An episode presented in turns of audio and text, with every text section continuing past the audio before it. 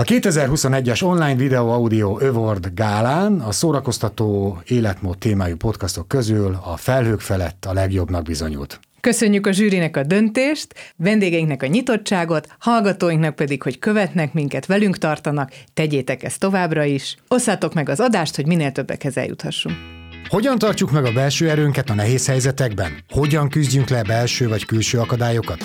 Beszéljünk mindarról, amit a bátortábor súlyosan beteg gyerekeitől tanulhatunk, és amivel az ő gyógyulásukat is segítjük. Ez a Felhők felett, a Bátortábor podcastja belső békéről, lelki egészségről, bátorságról. Mert a felhők felett mindig süt a nap. Sziasztok! Ez a Felhők felett a Bátortábor podcastja Tüske Ferenccel, Vagyastó Tüliskával. és vendégeinkkel Paja Beával, aki dalszerző énekes, eh, és Cser Zolival, aki pedig buddhista tanító, és a tankapuja buddhista főiskolán oktatja, hogy hogyan kell a testünkre figyelni, meg nem tudom, amikről az előző adásban beszélgettünk, és most próbáljuk onnan folytatni, ahol ott félbehagytuk. Valahogy, valahogy oda jutottunk, hogy kint, bent, meg a testünkben, ami a kapu a kint és bent között, illetve beszéltünk vágyakról, az elfogadásról, önmagunk elfogadásáról, a testünk szeretetéről, arról, hogy a buddhizmus nem azt jelenti, hogy nincs vágyat, hanem hogy hagyod, hogy hadd jöjjön, hadd menjen, tehát hogy engedem, engedem, hadd menjen. És nagyon-nagyon felszabadító volt, hogy nem kellett egy picit sem éreztem azt, hogy megfelelnem kellene, vagy hogy, vagy hogy úgy kéne gondolkodnom, hanem a Zoliból jön valami olyan, olyan nyugalom, hogy ez így is jó. Mert egy csomó, csomó apró utalásod volt, sőt történeteid arról, hogy, hogy, hogy volt egy ilyen kifejezés, hogy fékezett habzás. Hogy, hogy te is megengeded magadnak azt, hogy hibáz. És Csak azt. csak azt. és, és ami, a, amerre, amerre én vinném ezt a beszélgetést, ez az, ez az önmagunknak, tehát hogy azt, hogy lehet jól csinálni, mert ezt könnyű mondani, hogy szeresd magad, és szeresd a testedet, hogy engedd meg magadnak, na de hogyan? Amikor egy poroszos oktatási rendszerben az azonnal válaszra kondicionálnak, a megfelelésre kondicionálnak, az elismerés vágyására kondicionálnak, tehát hogy olyan 20-30 évig tanulunk olyan rabszolgának lenni, amiből mondjuk egy buddhizmus vagy egy önismereti út aztán egy másik 20, jó esetben 20-30 év alatt felszabadít. Na de hogyan? Hogyan állok neki? Hogyan? Köszönöm szépen, hogy magamhoz vehetem a szót egy pillanatra. Örömmel Csak egy hallgatlak, földobok egy témát, hogy vannak, ma ugye régen, na kezdjük régen, régen az volt, hogy a materialista szemléletben, hogyha valakinek valamilyen halálos betegsége volt, akkor ott megtalálták, hogy milyen fizikai háttere van, a rossz táplálkozás, és a többi, és a többi. Ma ugye nagyon populáris az ezoterikus világ, ahol, ahol az emberek azt mondják, hogy ha mondjuk nekem van valami olyan betegségem, akkor azért én felelek. És nekem mind a kettő valahogy szélsőségesnek tűnt. Tehát az egyik az egyfajta bűntudatot generál, miközben tudjuk, hogy ha az érzelmek szempontjából nézzük, vagy tudat szempont, pont a bűntudat az, ami a legtöbb betegségnek a hátterében van, pont attól kéne megszabadulni.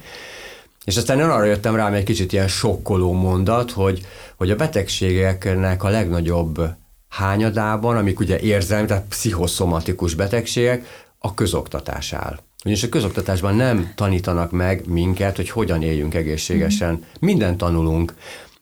Én, nem, nem akarom szídni a közoktatásra, például a fizika, fizika tanárokkal sikerült azért elég jól összevesznem ez ügyben, hogy, hogy érzelmi szempontból gyerekeknek megtanítani, és ki kell számolniuk azt, hogy mennyire húz a gravitáció, hogy milyen nehezek vagyunk érzelmi szempontból, hogy a világűr hideg és magányos és sötét hely, hogy tehetetlenséget kell számolni, hát ez érzelmi, mentális szempont, most gondoltok bele, innentől kezdve nehéz lesz, tehetetlen lesz, fél a tértől, fél a hidegtől, nincs a világban világosság, pedig a magyar nyelv, a világ az a világosság, a fény. Na de van, akinek pont a megértés az, ami megnyugtatást ad, és Ö, a- pont ez... Erről Steiner azt mondta, hogy nem kéne, tehát reál tárgyakat nem kéne addig, amíg az illető még a lelkiségnek Mhm. az állapotában van, és a gyerekek nagyon sokáig a lelkiség, tehát a dalok, mesék, Mhm. a példák azok, és nem az, hogy kiszámoltatjuk vele azt.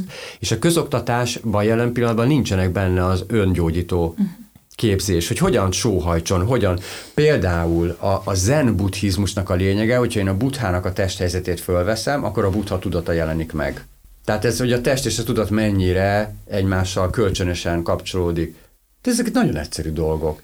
És ez, hogy hogyan, nekem ugye a jogából a hétköznap például a tartás, légzés, ellazultság, ez a három pont, amit én megpróbálok átvinni amennyire, és hogy legyen tartás, légzés, ellazultság. És hogyha így ülök, akkor tudom, hogy most a megtört ember állapotában vagyok. Nem baj, De tudom azt, hogyha ez elkezd fájni, mert utána egyáltalán nincsen légzésem, hát akkor kihúzom magam, hogy egy kicsit kapjon már levegőt a belső szerv.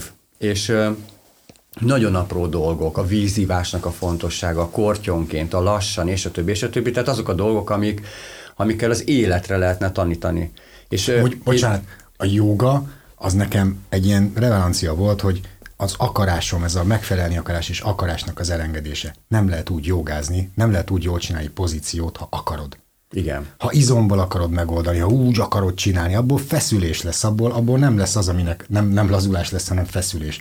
És hál' Istennek találkoztam jó jogaoktatókkal, mm. akik pont akkor mondták azt, amit mondani kellett, hogy nehogy csináld, ne így ott a combodat, jó? Nem nekem, mindenkinek valószínűleg én voltam az egyetlen akarós abban a csoportban, és megtanult, és nézd már, ó, ez most hirtelen jó lett. És volt egy ilyen, egy ilyen katarzisom, hogy te jó ég, ezt így is lehet hogy nem akarni, hogy nem izomból, hogy nem szétszakítani a világot, mert én meg ezt tanulom ott, hogy neki menni és megenni és, mm. és megcsinálni, akkor is első a munka.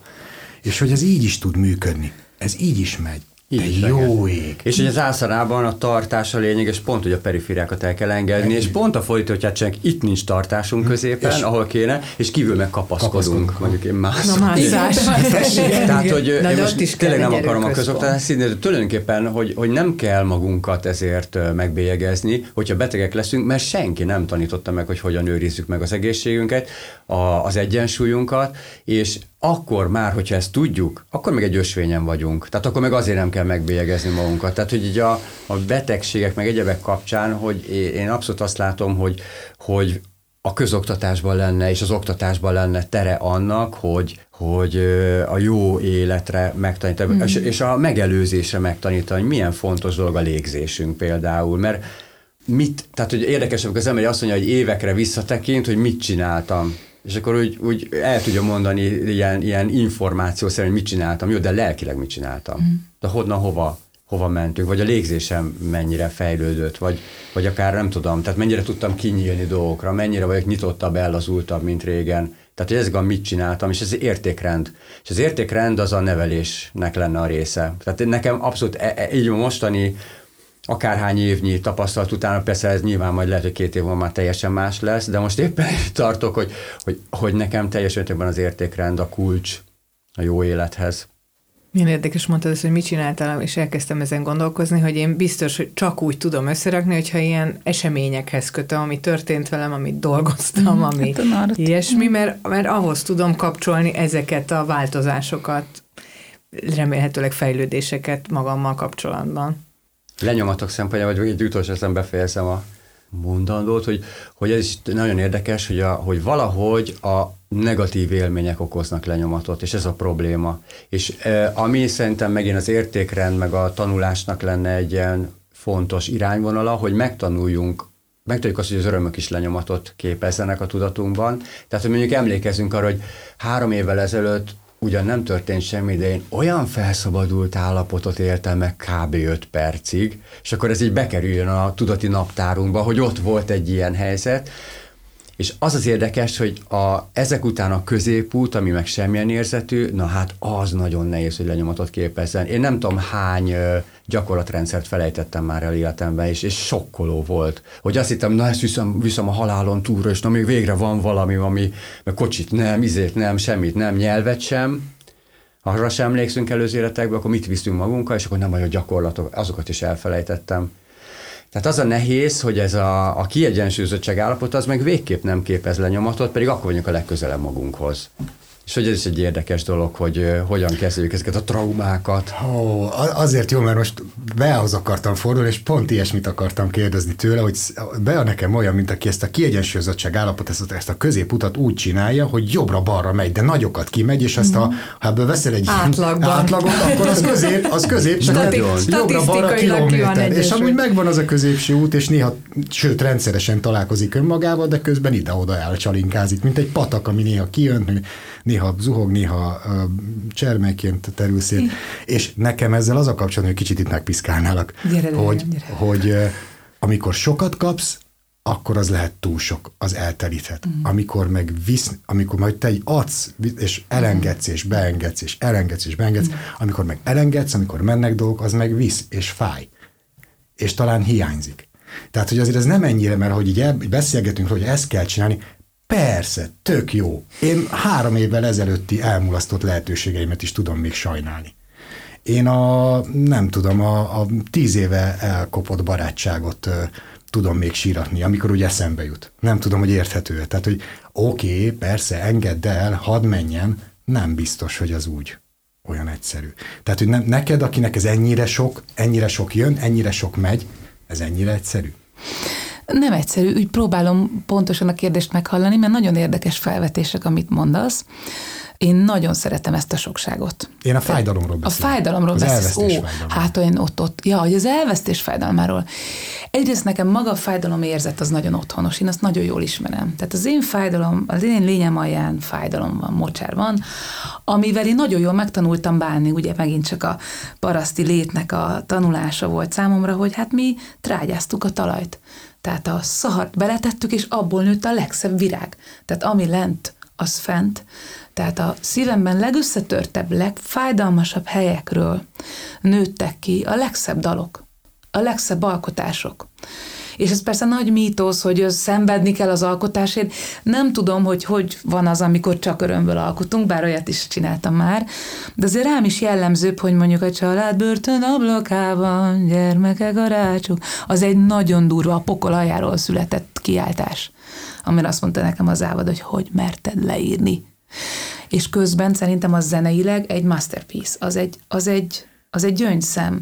Tehát, hogy én azt hiszem, hogy a fájdalom addig érdekes, amíg hogy mondjam, addig fáj nagyon, amíg úgy tocsogsz benne, belemész, és aztán én nagyon hamar, mivel csináló vagyok, ugye haladjunk már film egyről a kettőre, én azonnal elkezdek belőle valamit csinálni.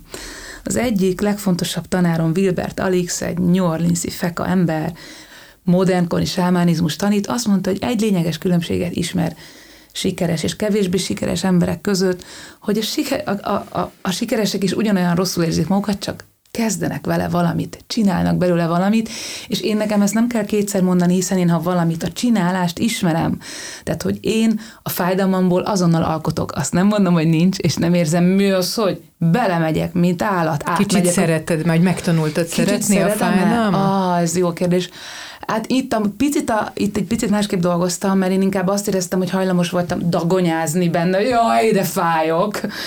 És inkább ott azzal kellett dolgoznom, hogy oké, okay, ez most fáj, nagyon fáj, de mit kezdhetünk vele, mit csinálhatok belőle? Szóval, hogy inkább nem mondom, hogy csökkenteni akartam, de az eszenciáját megérezni, és azonnal dalba, cikkbe, könyvbe, közösségbe oltani, átoltani, áttransformálni. Szóval, hogy Feri konkrétan ez most de megölelnélek, aztán. Most a Feri sír, csak mondom. Könnyezik. Ti így, így megrikatjátok egymást. Hát, már folyamatosan, mert hát én most kevesebbet beszéltem, de elképesztő, hogy azt érzem, hogy tényleg nagyon érzed azt, amit én csinálok. Ezt nap, mint nap tanítom is, meg csinálom, és hogy tényleg ami fáj, abból, az csak addig, addig, addig sötét, amíg, amíg úgy tocsogsz benne, dagonyázol benne, és amint elkezdesz alkotási alapanyagként tekinteni rá, egyszer csak megjelennek a színek, megjelennek dallamok, megjelennek formák, és én ezt nem egyszer, nem kétszer, rengetegszer megéltem a énekes dalszerzői pályám, nem tudom, 30 évében, hogy, hát újjászülettem, hát basszus egy vállás után, hogy Bea, te hogy tudsz így fel? Hát hogy, hogy, hát csinálom. Tehát nem az van, hogy jaj, nekem nagyon nehéz, hanem hogy medicinát keresek abban, ami nekem nehéz, és onnantól kezdve még egy történik, amiért te most továbbra is könnyezel, az az, hogy innentől kezdve nem baj a bevállás az érdeke, érdekes, mert már lassan én sem emlékszem rá, hanem hogy milyen medicinát gyártottam én a gyógyulási folyamatom alatt, amely medicina az a 11 dal, az mások számára is orvosság, és így egy egész közösséget tudok egybe énekelni, és ezt nem én találtam ki, hanem ők mondták nekem. Tehát, hogy be a, mi ettől, ezektől a dolgoktól meggyógyultunk, mi a következő fázis, és én ezt élem, érzem, szóval én azt hiszem, hogy tényleg abban a szerencsés helyzetben vagyok, hogy nem csak beszélek róla, hanem nekem a testem a hangszerem, én énekes táncosként indultam, én a testemben mm, tudok létezni, és hát van egy közösségem, ami bármennyire is individualistának tűnik az én munkám, egy, ez egy közösséget mozgat. Tényleg lassan ez, lesz egy külön rész a kettőnk interakciójáról. Én a, az én életemnek a paja be a szerves része. Mert hogy a házas, a, a, az esküvőnk előtt én egy koncerted után aláírattam veled a Nő című albumodat, és a Csilla, amikor öltözködött, amikor készülődött az esküvőre, az egyházi szertartásra, akkor előtte adtam neki oda, és ezt hallgatta. És tegnap volt a házassági évforduló. És ezt, így, és ezt így nem raktuk össze, és akkor mondtam neki be, és akkor, hogy hát akkor ez így egy nagyon összejött dátum, nagyon összejött találkozás, mert hogy ő a te dalaidra készülődött mm. asszonyjá Azt. Tehát nem csak a fájdalom, és nem csak medicina, ez arra jutott eszembe, hanem hogy a nő, a nő című album, hogy arról a tűzről, arról a szenvedélyről, Igen. és azon a koncerten, miután legettem veled, én azt gondoltam, hogy ennél természetesebben nyíregyházi tömegeknek a, az erotikáról, a vágyról, a szenvedéről nem lehet énekelni. Ez az nevej, a köznevej! Mert ugye rajtunk van erre is ez a sok rengeteg szabály, amit hiszünk, vagy vélünk, és, és azt tud megélni, hogy hát lehet így énekelni, lehet így, hogy hát ez csodálatos. És, és akkor már az esküvő és ezért, hát hogy szerves része vagy az életünknek. Mm. És nem csak a medicinával, hanem a másik oldallal is. És ez ami, ez ami nagyon érdekes hogy hogyan próbálunk kapcsolódni másokhoz. Nekem egyre szentebb meggyőződésem az, hogy ez az egy, ami tovább vihet. Ez az egy, ami megmenthet, hogyha most nagyon dramatikus akarok lenni, így a 21. században. A kapcsolódás. És ez, hogy most medicina, vagy öröm, vagy légzés, testudatosság, hogy mi, hogy kapcsolódás, hogy adni akarok. Csak ennyi. Az, az a kérdés, és ha adni akarok, hogyan adok, ha nem vagyok történetesen dalszerző, és nem tanultam ezt az önkifejezést, tanár. vagy tanár, vagy nem tudom. Tehát, hogy mit csináljon az az ember, aki a fájdalmában már nem akar tocsogni, meg dagonyázni, szeretné áttransformálni, de nem tud dalt írni, meg szöveget írni, mert nem, nem ez a vonal. Na, már mind a ketten jelentkeztek, szuper. Szóval, hogy mit csinálok én, aki nem tudom ezt így áttransformálni, nem tudom kreatív alapanyagként használni, vagy Élet, Mit kezdek én vele? Életem, Juliskám, sajnos megint szét fogok törni egy mítoszt. Az én kreativitás kurzusomon, a Szeretem az ötleteimen, ez az egyik alapvetés, hogy mindenki kreatív, és mindenki képes erre a transformációra. És én ezt nem egyszer, nem kétszer minden tanítványomon láttam, ez most már sok száz ember, meg sok ezer ember, hogyha az énekes kurzusokat is hozzáveszem.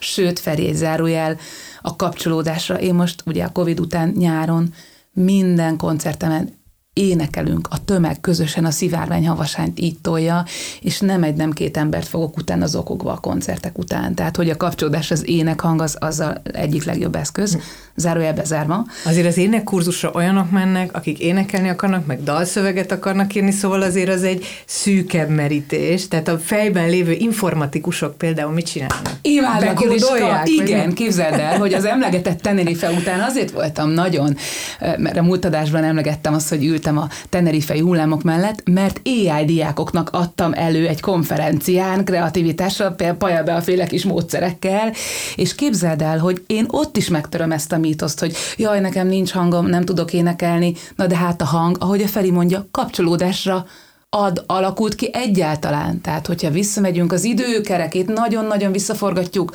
ha az ősember a sikeres vadászat történetét még szavak nélkül el kellett, hogy mesélje másik ősembertársának, akkor nem törődött azzal, hogy van-e szép hangja, tud-e énekelni, és milyen, milyen szavakat használ. Egyedül a, az információ átadása, a kapcsolódás volt a lényeg. És ha idáig, bocs, mindjárt, de ha idáig vissza tudunk menni, és én tényleg nagyon sok embert tanítok énekelni, sokkal jönnek oda hozzám, hogy nem tudnak énekelni, egy óra után tudnak, majd te is jössz, Jó. hogy ez, ha levisszük oda arra az alap alap igazságra, hogy a, hogy a hangadás az kapcsolódásra született egyáltalán az állatvilágtól kezdve az emberiség történetében. A zene csodálatos építménye is alapvetően arra született, hogy elmondjam, hogy én így vagyok, és ezt gondolom Istenről vagy a világról. Ezt minden ember tudja, ugyanúgy mindenki kreatív. Emlegette Feri a múlt a téglát, a téglarakást. Az én lányaimnak nem kérdés, hogy a kockákból lesz-e vár, vagy a színes ceruzából és a lapból lesz-e csodálatos rajz. Ez minden gyerekben, ez a fajta kérdés nélküli alkotói potenciál, ez ott van. És valójában, amikor én tanítok, csak ehhez kell hozzáférni, nyilván csak, azért tanuljuk hat hétig, hogy meg évekig utána, hogy ezt Végülis elhiggyük, hogy ez a potenciál ott van.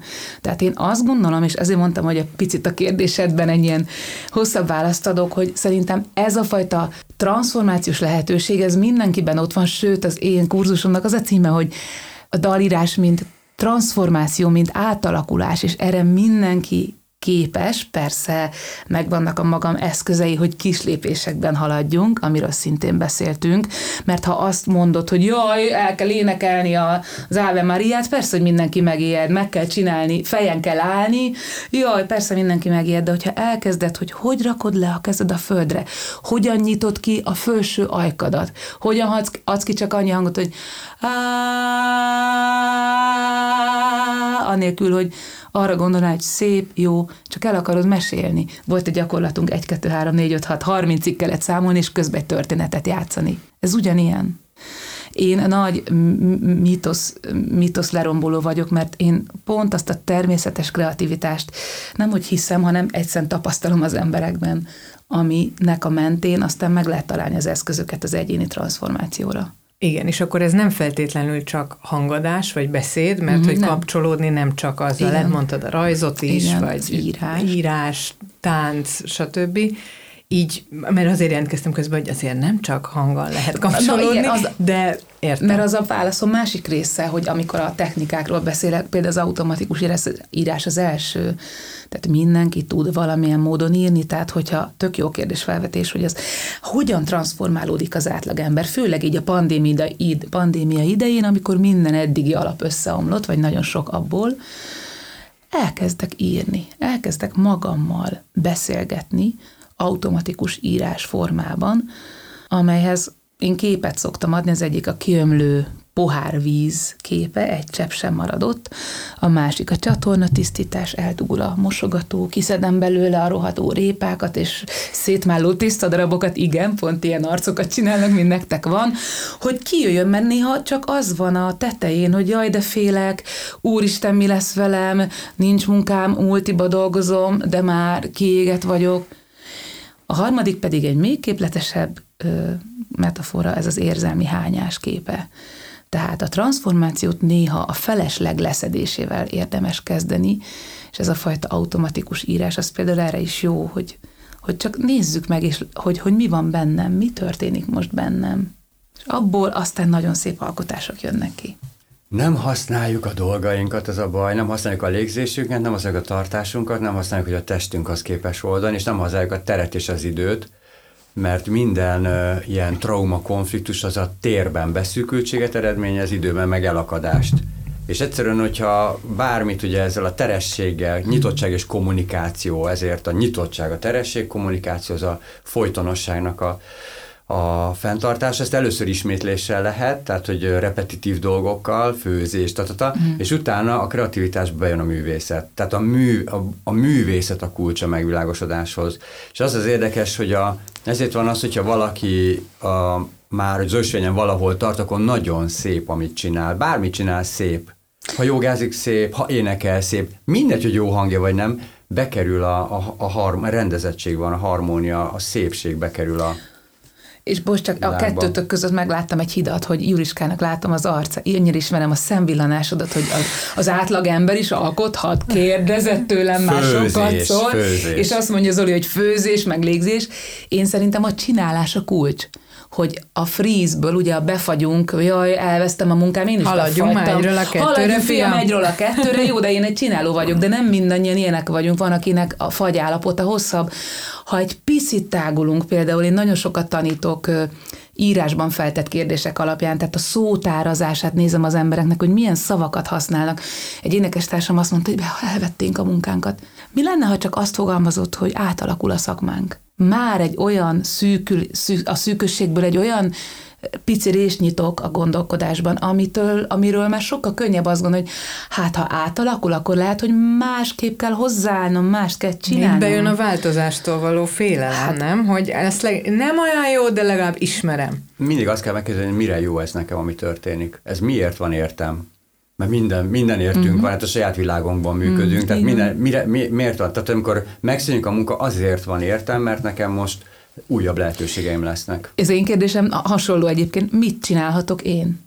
és nem áldozathibáztatás, mert mindig van a legmélyebb fekete gödör idején is van valami, amit csinálhatok. Tulajdonképpen a félelem állapotában is rengeteg választásom van. Nekem van egy kicsit buddhista gyakorlat egyébként, a Félelem Fest, ilyen betűszót alkottam. F, mint felismerni, el, mint engedni, hogy ott legyen, hogy most félek, S, mint szétszálazni, mitől félek a legjobban? Mi a legdurvább dolog, ami történhet, és T, mint táplálni magam, félelem fest, F, mint felismerni, hogy félek, el, mint engedni, hogy ott legyen az a félelem, kávézgassak vele, félelem, mit akarsz.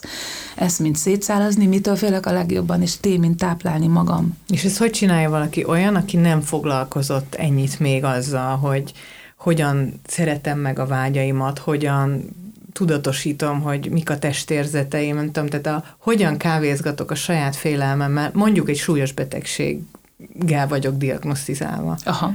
Na, félek a súlyos betegségtől. Igen, de hol jön a kávézás? Vagy, az már nem félelem, az már tudás. Akkor már mástól félsz, a betegség hatásaitól, a kimeneteltől, a, a fájdalomtól, a haláltól. És akkor hogyan kávézgatok ezzel a félelemmel? Együtt kell lenni a félelemmel. Tehát ez a fontos, hogy, a, hogy nem, nem ellene kell lenni, hanem olyan, mint a gyerekünk. Egy, egy jelen például fájdalmat okozó történés, a félelem, meg kell tanulni együtt lenni. Tehát az első lépés az az, hogy, hogy ez van. Én vagyok az, aki most jelen például félek a betegségtől, tehát az elfogadás. És ahogy elfogadja az ember, hogy én vagyok ez a kis, most szegény kis nyomorultnak érzem magam, és félek, már elindul a relax, már elindul el az ultság. Valamelyik sajtó, csak, csak annyira ehhez kapcsolódik, hogy valamelyik sajtófotó, éves sajtófotó könyvhöz írt a Popper egy előszót, és abban az évben is rengeteg szörnyűség történt, és a fotók jó része erről a szörnyűségről szólt. És a Popper arról írt, hogy, hogy hát miért kell ez nekünk? Miért, miért olyan fontos, hogy ezeket lássuk? Miért kell ezt látnunk? És hogy bennünk lakozik ez a, ez a, ez a vágy, ez az ördögíz, ez, az, hogy a, hogy a szörnyűség van, és hogy, hogy ez, ez, ez része az életnek, az, az egy szerves része saját magunknak, tehát az az ördögi. Igen. Nem tudunk más tenni, öleljük jó szorosan magunkhoz ezt az ördögöt, hogy ne fickándozhasson. Tehát, hogy szeressük annyira, hogy ne tudjon fickándozni, mert ha félünk tőle, hátrébb lépünk, táncolunk körülötte, akkor fickándozni fog. Igen, nagyon jó, és pont arra megy megint Feri, amerre menni akartam a Juliska kérdése mentén, mert szerintem nagyon jó kérdés, hogy konkrétan mit kell csinálni, és ha figyeltetek itt már mi az Olival, meg így együtt, egy konkrét gyakorlat kódex, egy, egy gyakorlat sort vettünk föl. Nálam egyébként ez kurzusanyag az automatikus írás, a légzés, a testtartásban figyelem, a kétfázisú szárnyalós, pumpálós gyakorlat, tehát hogy ezek mind-mind a félelem, vagy a félelem fest átgondolása, ezek mind-mind mind olyan gyakorlatok, amelyek segíthetik azt, hogy hogy hát ez nagyon kemény példa, amit hozt, hogy halálos betegség idején mi a francot csináljunk. Egyrészt nagyon együtt érzek azokkal, akik ebben a helyzetben vannak, és tisztában vagyok azzal, hogy egy bátortábor podcaston beszélgetünk. Tehát, hogyha mondjuk felnőtt hallgatóink vannak, akkor az előbb említett példa, az konkrétan úgy néz neki, hogy konkrétan veszek egy füzetet, vagy amiben írni szeretek, és megszemélyesítem a félelmet, és leírok egy képzeletbeli párbeszédet.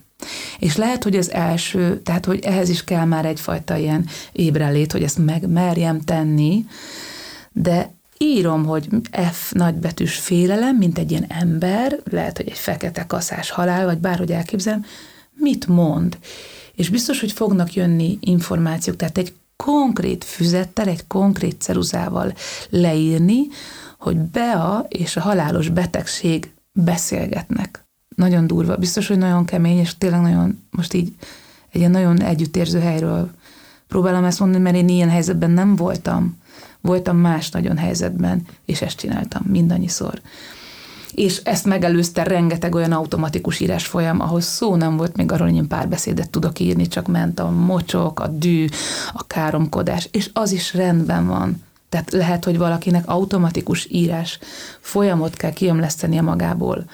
A másik, mert tudom, hogy itt a gyerekek is benne vannak a, a körben, és itt kapcsolódom ahhoz, amit az ördögökről mondtál, hogy az emberi lélek sokkal jobban gondolkodik narratívákban, történetekben, és az ősi történetekben mind ott van az ördög, a sárkány.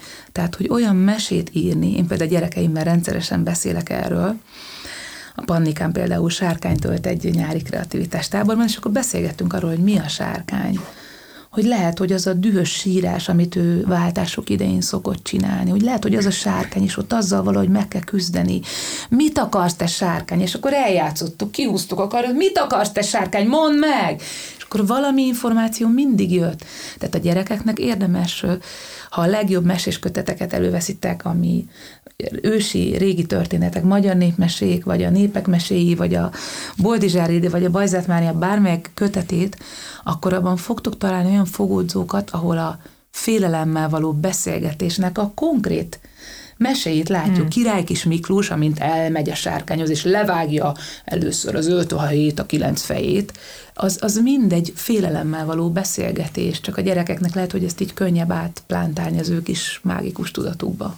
Nagyon fontos, hogy aktívak legyünk. Tehát ez a legfontosabb, mint szinte majdnem mindegy, csak aktívak van. És az a fura elképzelés van, hogy az aktív a yang, a passzív a yin, de nem, a yin is nagyon aktív. A yin az azt jelenti, hogy teljes éberséggel szemlélődök, és engedem a dolgokat. Ez a rendkívül aktív dolog.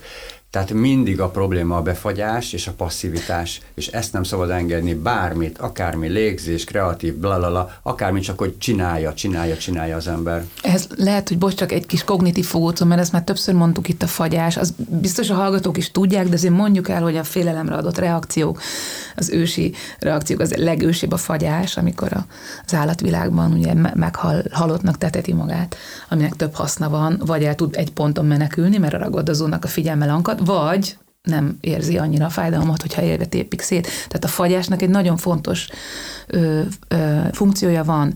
Tehát nagyon gyakran pandémia idején is megfagytunk, én is megfagytam az első napon, mi lesz most? Közben nem jött felém az oroszlán. Nem jött felém, tehát azért azt be, azt, azt, azt be kell látni, hogy ma már nem vagyunk kitéve ilyesminek, legalábbis sokszor nem. Más azért a te példád a halálos betegség, lehet, hogy mégis. Szóval, hogy a fagyás az első fázis, a második, amikor bemérem, hogy a, a, a flight, tehát hogy elmenekülök, bemérem, hogy az áldozat nagyobb, és ú, futok, futok, futok. De ott is egyszerre két energia van, tehát van egy ilyen elképesztő mintha egyszerre nyomnám a féket, és közben hatosba vezetek, tehát az ilyen nagyon nagy energia, robbanás, és miután menekültünk, az fontos, hogy így kirázzuk, tehát hogy így konkrétan rázni így a testet, hogy ah, így kijöjjön ez a hatalmas feszültség, mert a trauma, amely szót itt emlegettél egy párszor felé, az nagyon gyakran azért van, mert ez a megrekedt energia ott marad. Tehát nincs lerázva, nincs aktivitásba át oltva ez a megrekedt energia. Diszkóban is rázni megyünk. Azért megyünk, persze, azért megyünk táncolni. És a harmadik, a, ugye meg a fájt, amikor felveszem a kesztyűt, és, és harcolok ezzel a, ezzel a félelem forrással. És hát a negyedik pedig az, hogy együttműködök, és a társaimmal együtt harcolok, az már egy ilyen egészen fejlett reakció, de hogy szerintem ezt így fontos, lehet, hogy valakinek, aki hallgat minket, fontos kognitív fogutó lehet az, hogy áhá, most a félelemnek a fagy állapotában vagyok, ebből csak fagy lesz. Tehát, hogy egy icipicit meg tudom pillantani azt a tágasságot, ahol én el tudok kezdeni, akár menekülni, akár harcolni és csinálni valamit, ott, ott már nyert ügyünk van. Szoktak egyébként halálmeditációt végezni, és inspirációt kell keresni, miért jó élni. És erre nagyon jó ez a, megint a halál, a mi lenne, ha most történne, mm. hogy, hogy, hogy milyen állapotban, mit érzek a testemben, mit érzek, és hogy miért jó élni. És akkor ez a fagy, fagyot elkezdi fölmelegíteni, a miért jó élni, az inspiráció, ugye, ami egy légzést is jelent. Mm. Viszont hogy a trauma szó, az ugye álmot jelent, a traum érdekes, tehát hogy a traumáink azok valójában álmok, és nem, van egy ilyen képzet, hogy tudattisztítás, meg karmatisztítás, kitisztítjuk. A tudatból hova tisztítunk ki bármit is? Tehát, hogy a tudatnak nincsen ledobó, szennyes izéje. Tehát ugye, amikor takarítunk a lakásba, akkor összeszívjuk a port, és kitesszük. De a tudatban nem lehet kitenni semmit. Úgyhogy a tudat tisztítás és a traumáknak a kezelése az, hogy re, helyre tesszük. Nincs rossz tapasztalat, tapasztalat. Hogyan, ez hogyan épít engem? Hogyan ez a izé, akármi, ami történt velem, ami akkor nagyon fájdalmas volt, és nem értettem, most már ilyen fejjel, hé, de érdekes, én ettől vagyok az, aki, és rendbe tesszük Nagy, a dolgot. Nagyon jó. Csapatépítő tréningen, amit egy időben sokat tartottam, volt rendszeres kérdés, hogy na milyen volt, hogy sikerült? Na mit tanultál belőle? De, de nem, hogy sikerült? Más csapatoknak mennyi idő, de mégis mit tanultunk belőle? Mert hogy nem az a lényeg, hogy hogy sikerült, hogy hány perc alatt, hány rekeszt, hány nem tudom mit csináltunk, hogy mit tanultunk a folyamat alatt, mennyivel lettünk többek alatta. És hogyha mindent, ha hiszünk benne, hogy mindent megtettünk, hogy az a leggyorsabb legyen, vagy a legprecízebb, attól függően, hogy a kitűzésnek melyik részét hallottuk meg, a, a, akkor, a, akkor az már úgy oké. Okay nem kell megfelelnünk másoknak, hanem annak, hogy én megtettem, amit tenni tudtam, és hogy közben tanultam, vagy több lettem. Van egy záró kérdésem. Bea, még mielőtt záró Jó, kérdés. csak annyi, hogy ez olyan szép ez a gondolat, akár egyéni, akár csapatszinten, amit itt te behoztál, hogy a, a sebeink, azok a részeink, az egésznek a részeit. Itt, most, itt van egy ilyen seb, amit tíz éves koromban szereztem, tök szép heg, az az én lábam része, vagy a fának a göcsörtjei, azok az ő kis hibái, és mégis a fa teljes mintázatához hozzátartoznak. Tehát ahogy mondja az Oli, hogy nem kell a traumát ö, egy életre ö, ezzel, hogy mondjam, most a takarózni szó jutott eszembe, de ez nem jó szó, hogy el nem múlónak gondolni, be lehet építeni, sőt, nagy valószínűséggel tud kincseket rejtegetni. És most tényleg biztos, tudom. Biztos, hogy tud. Biztos, hogy tud. Biztos. Amúgy, ha jól tudom, esztétikában ez egy fontos dolog, hogy a szabálytalanság, például az emberi arcban a szabálytalanság, a sebek, a másmilyenség az, ami, ami igazán tud tetszeni, és az a hosszú kapcsolat titka, hogy pont az ilyen szabálytalanság. és, a, az, és azokat tudom szeretni benne, pont azt tudom szeretni, ami, ami esetleg másoknak feltűnik. Na, az én záró kérdésemet Zoli adta, hm. ami lehet, hogy túl patetikus, de itt mondtad ezt a halálmeditációt, meg miért érdemes élni. Nem gondolom, hogy egy halálmeditációt is végig tudunk itt csinálni a, a stúdióban, de ez lenne a kérdésem, miért érdemes élni? Mm, Teló Tulkurimpocsenak a szavaival élnék ezen a ponton, hogy azt mondta, hogy mi a különbség egy gyakorló és egy nem gyakorló között. Egy nem gyakorló, hogyha a környezetében meghal valaki, akkor azt kérdezi, az az első kérdés, hogy mi történt. Egy gyakorló pedig azt mondja, jó utat neki. És akkor miért érdemes élni? Én túl pragmatikus vagy ilyen. Itt most a csönd vagyok. adja a választ. Juliska, neked majd kint megmagyarázom. Jó, Jó utat. Jó utat.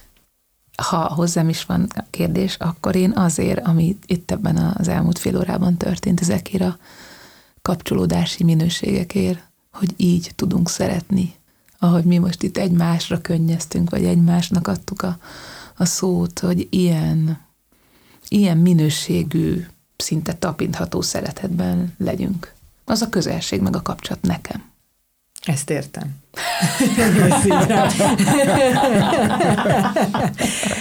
Köszönjük, hogy velünk voltatok. Ez volt a Bátortábor podcastja. Vendégeinkkel Paja Beával, dalszerző énekessel, és Cser Zoltánnal, a buddhista tanítóval. Én Vargyas Liska voltam. Én Tüske Ferenc. És tartsatok velünk legközelebb is, iratkozzatok fel a műsorlistára, és szép napokat nektek! Ez volt a Felhők felett, a Bátortábor podcastja belső békéről, lelki egészségről, bátorságról. Várunk két hét múlva is.